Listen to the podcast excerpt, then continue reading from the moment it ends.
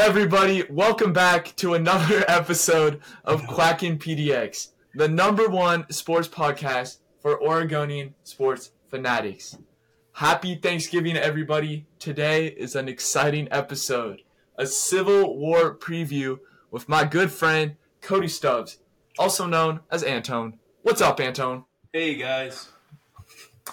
Tomorrow, tomorrow is the Civil War. Uh, Oregon versus Oregon State, a huge rivalry game with a lot on the line. Always fun. Oregon, Oregon comes into the game ranked number six in the country, ten and one as a college football playoff hopeful, and uh, Oregon State comes in ranked number sixteen, hoping to to spoil the Ducks' playoff chances. Anton, you've watched a lot of Beaver football this year. Tell me about the Oregon State. Tell me about the Oregon State team, um, and how they've how their season's gone. Well, they're sitting at eight and two right now, but they're actually better than their record say it like how the record says right now. They've lost their three games by a combined eight points, Hmm. and they've played a lot of hard opponents along the way. Uh, it is a very good Oregon State team. I'm really looking forward to this game. Yeah. What is the strength of the Oregon State team this year? The Oregon State team, our offense definitely hinges on the running game, and our Yeah. defense.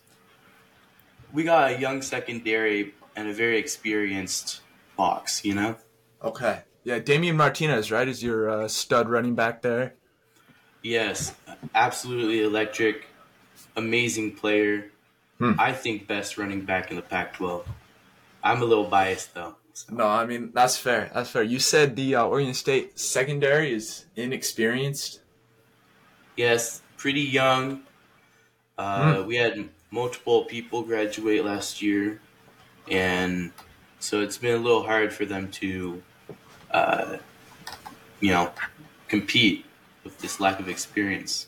Yeah, I mean that that'll be interesting because Oregon's wide receivers are uh, some of the best they've ever been right now. We got Troy Franklin and Tez Johnson both uh, looking really good, so that'll be that'll be exciting.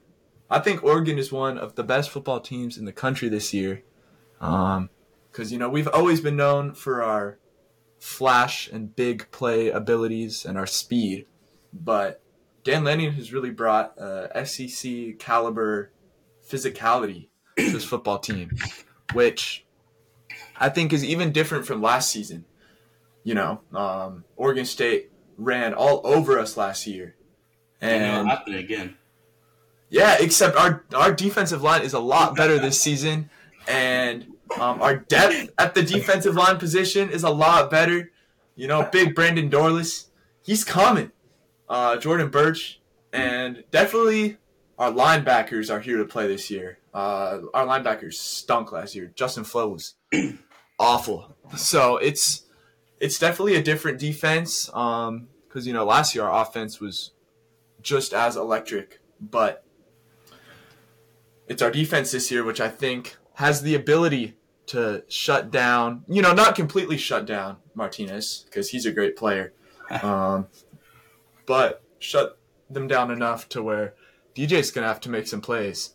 So, you know, Troy Franklin, 1,200 receiving yards right now. Last game against Arizona State broke the all-time Oregon records for uh, receiving yards and receiving touchdowns in a season with 13 receiving touchdowns. So he's uh, making a case for the GOAT Oregon wide receiver. And Bucky Irving, who, in my opinion, is the best running back in the Pac 12, uh, capped off a back to back 1,000 yard rushing seasons Ah, last game against Arizona State. So, and then of course we got Bo Nix. Bo Nix is uh, Bo Nix is him. yes. I think he's I think he's gonna gonna put up great numbers and uh, win the Heisman. Yeah, he's had a great year despite his unfortunate rhyming name with uh, something I can't mention on air. Uh, you know, it's been uh, it's been fun watching It- him sometimes It, it's been really like fun. Yeah, as I mean, a opposing fan. yeah.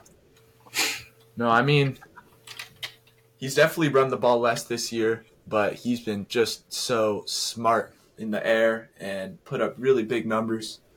Um,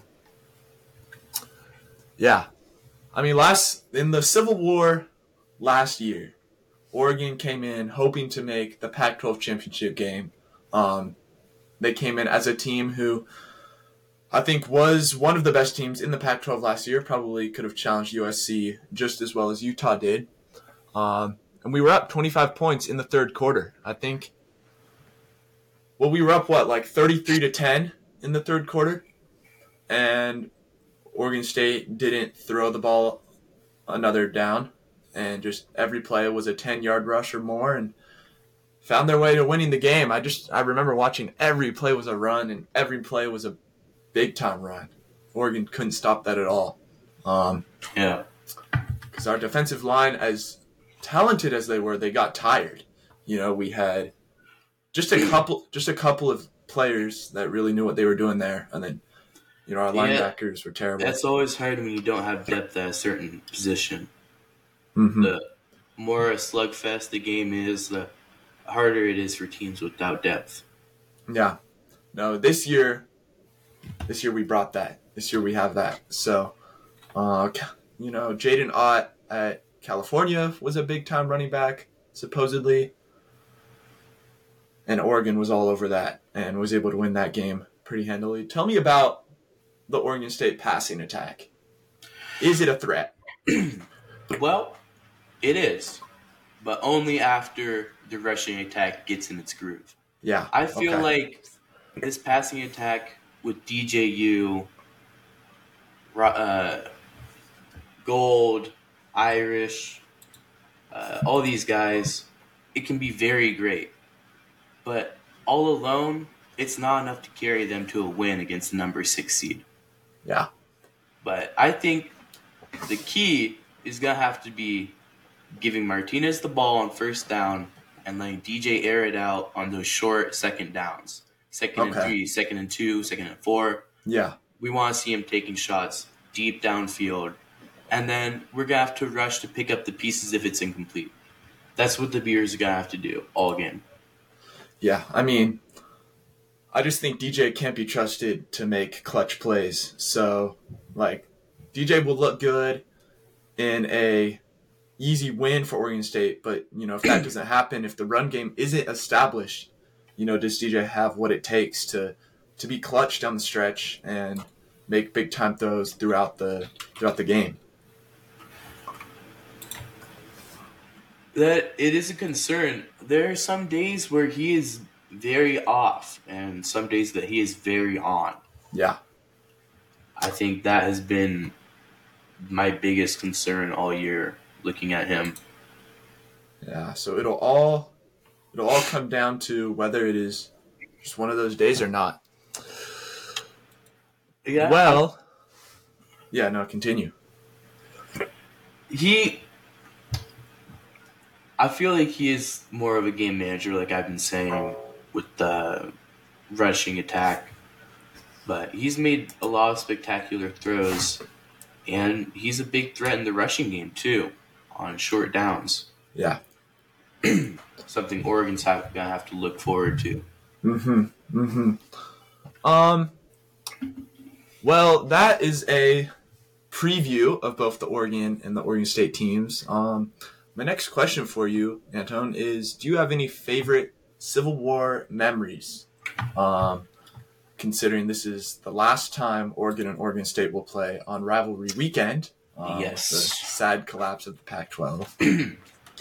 Yeah, it's quite unfortunate what's happened, but It guess is. all we can do is look back to the past uh, and think about, you know, how it's been. I think for sure my favorite was about eight years ago at this point. Uh, I think 2016, if it's correct. Yeah. The Beavers were hosting.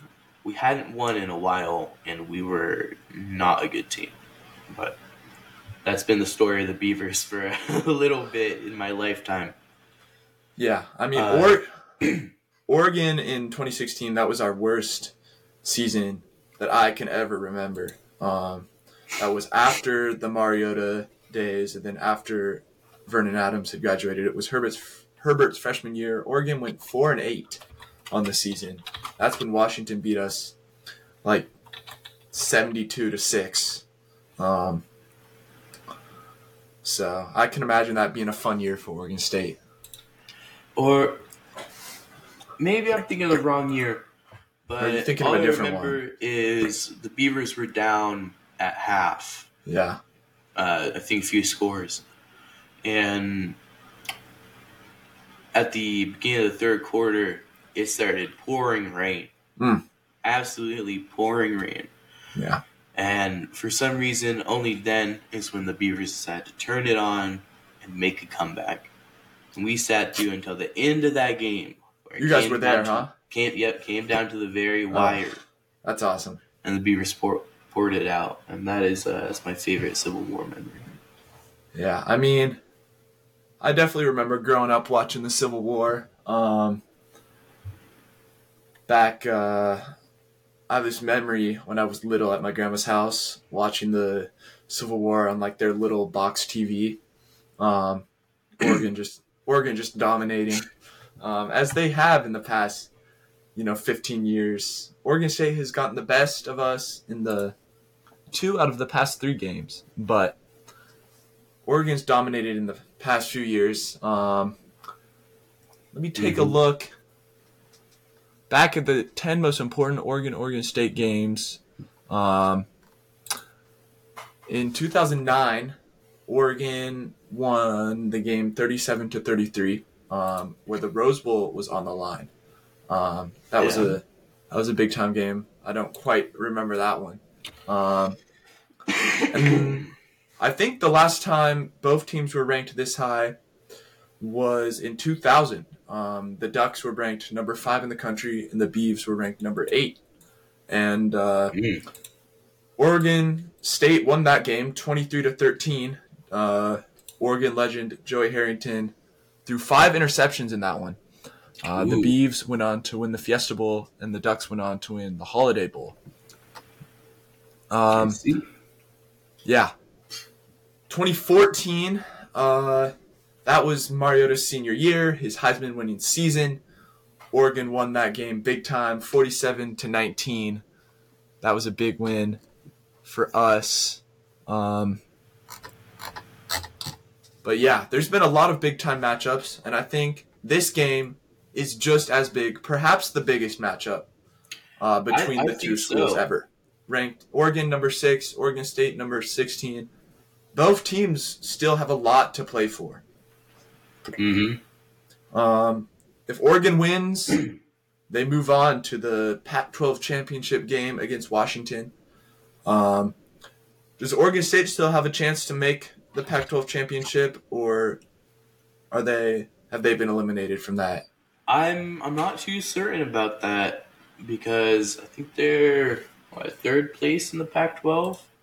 I think Arizona would have to lose, Oregon State would have to win, and then you guys would get in. Yeah. I think that's what it is.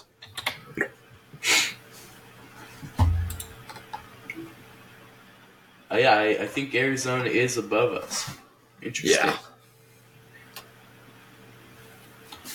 So yeah, they would have to lose, and guess we'll be hoping for that. But but there's still a chance. There's still a chance. So both teams Always have chance. both teams have a lot to play for. Um, hmm well, the next thing I want to talk about is a little bit of a bright note for both programs. The future of the Civil War. Um, Oregon is trying to make it happen. Oregon uh, released their initial schedule for the 2024 season, and for the first time Yeah. since World War II, Oregon State was not on their schedule.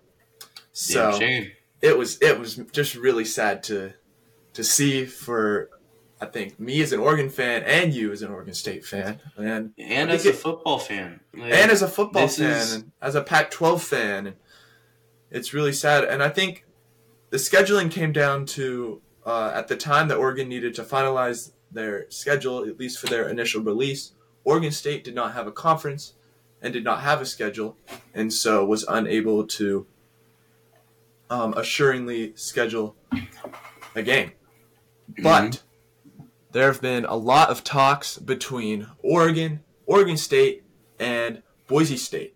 Oregon travels. Wait. No, Yeah, I think we traveled. No, we play Boise State at home um, in the non conference games next season. And there's been a lot of talk to reschedule that game into the 2030s and schedule a Oregon Oregon State matchup in uh, the non conference games. So early September, which really, really has me excited. I think For sure. when when Oregon and Washington announced that they were leaving, uh, the Oregon president said that the university wanted to continue the rivalry matchups against Oregon State, and that it was that they intended to do everything that they could to make sure that the games still happen. So, yes. you know, I've been personally, I've been rooting for Oregon State to find a conference, to find some sort of um, something reliable for them in order to hmm um, have stability next year and be able to play Oregon next year. I think it's the, it's the best thing for football to be able to keep these rivalries happening. Um, Yeah. The Civil War down here, as well as the Apple Cup up in Washington. Um, the talks are happening, and I am hopeful that that can get done and that Oregon and Oregon State can play next year. Yeah. I mean, you don't want to go too many years without seeing it, you know? Yeah, I don't want to go a year. I mean, it'd be so sad to cancel it after, you know, 50, 60 years of playing it. And it was just that one year, I think, during World War II. They've played almost every year hmm for over 100 years, which just is, it'd be really sad to see that stop. Um, Yeah.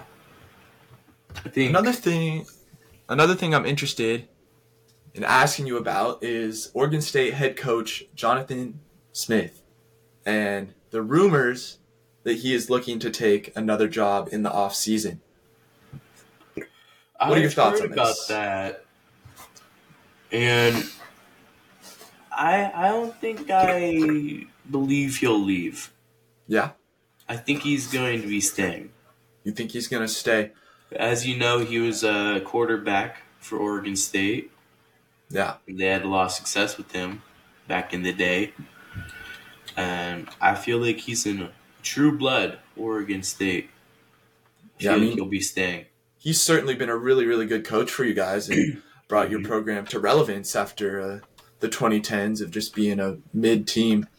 Um, but Yeah. I think with the way things have gone down and Oregon State's lack of certainty next year, um, I wouldn't be surprised if he's looking or at least hearing, listening to offers. Um, I think Mhm. that's what he said on a radio show is that his agent is just currently hearing offers. Um, Yeah. which is which is different than what Dan Lanning said when asked about the Texas A&M A&M job. Uh, Dan Lanning said, "Absolutely not. Uh, Oregon is my home, and I'm here to stay."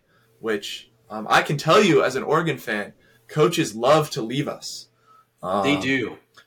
That's You their guys- favorite thing to do is come from the South uh, to Oregon, have a couple years of dominance, and then go back to the South and have their careers kind of not do so well from there. I mean, Cristobal was our latest example, but uh, our coach in 2016, Willie Taggart, also left, um, I think, for an SEC job. So people like to leave Oregon, and I was really encouraged by Dan Lanning.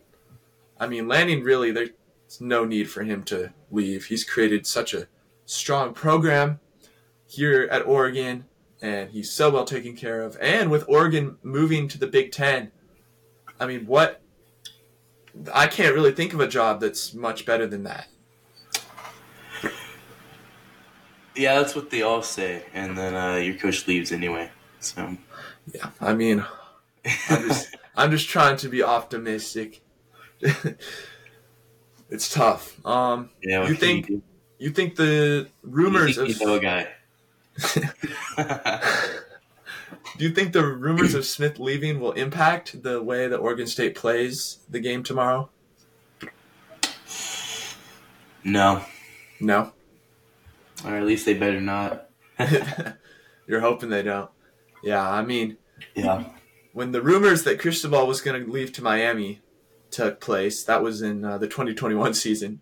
Oregon dropped back-to-back games to Utah by a combined score of like 72 to 13.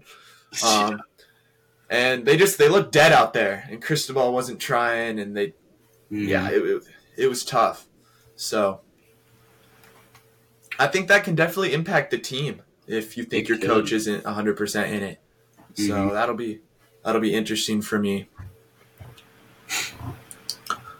Well,